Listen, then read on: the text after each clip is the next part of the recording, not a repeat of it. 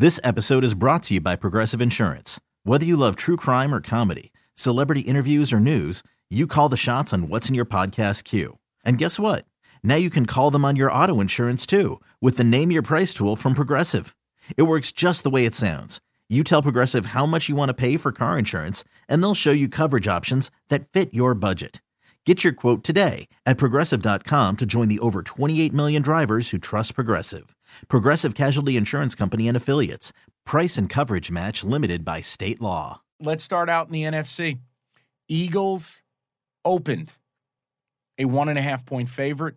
It is now out to two and a half or three, depending on the book you shop at. Uh, this is a FanDuel pod. I'm giving you the FanDuel line. It is Eagles minus two and a half hosting the Niners. And I will tell you early, early, heavy action on the Eagles. Where are you at with this one? Uh, probably about the same where the rest of the public is. Uh-oh. I just think that look, Uh-oh. the Brock Purdy experience has been cute.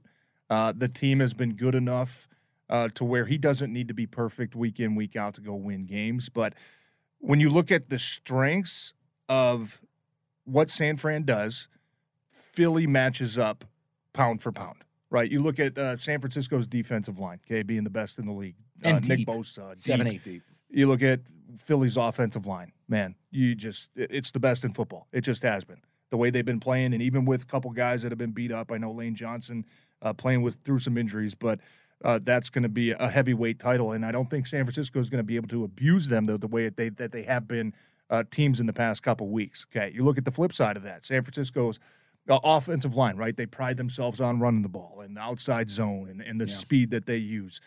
I look at Philly's D line and I say they're just as good as San Fran's line. I, I, think in deep they've got they don't got three or four guys. They got seven, eight, nine guys that come in uh, and play. Uh, but the big thing for me, Mike, I think is Brock Purdy on the road.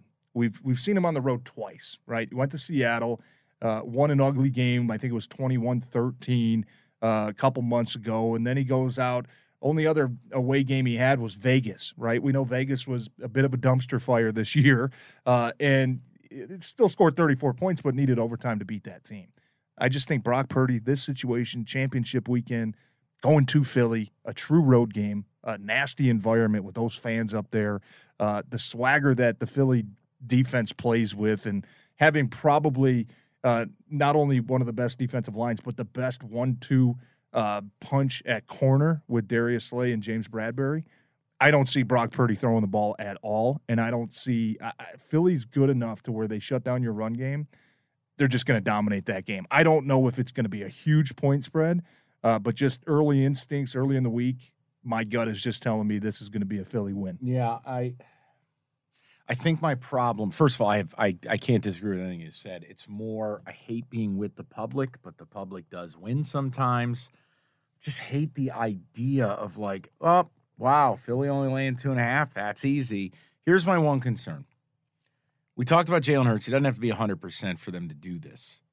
But if he can't threaten with his legs, if he's limited in that regard, you know DeMeco Ryans is only going to rush four. Now, occasionally they'll send, you know, um, the safety flying on that blitz, or they'll send Fred Warner jumping a gap. But mm-hmm. overall, it's rush four, drop seven. And that does kind of promote it's hard to keep your gap control. Quarterback can get out. Look, we talked about it. Jalen Hurts ran, but it was tentative. Yeah. I, don't you feel like against the Niners, you need to get out and go? I mean, hell, you saw Dak Prescott get out and go a little bit. Not what he wants to do, but do you have any concern in that regard that the Eagles, Hurts, if he's hesitant, it limits them a little bit?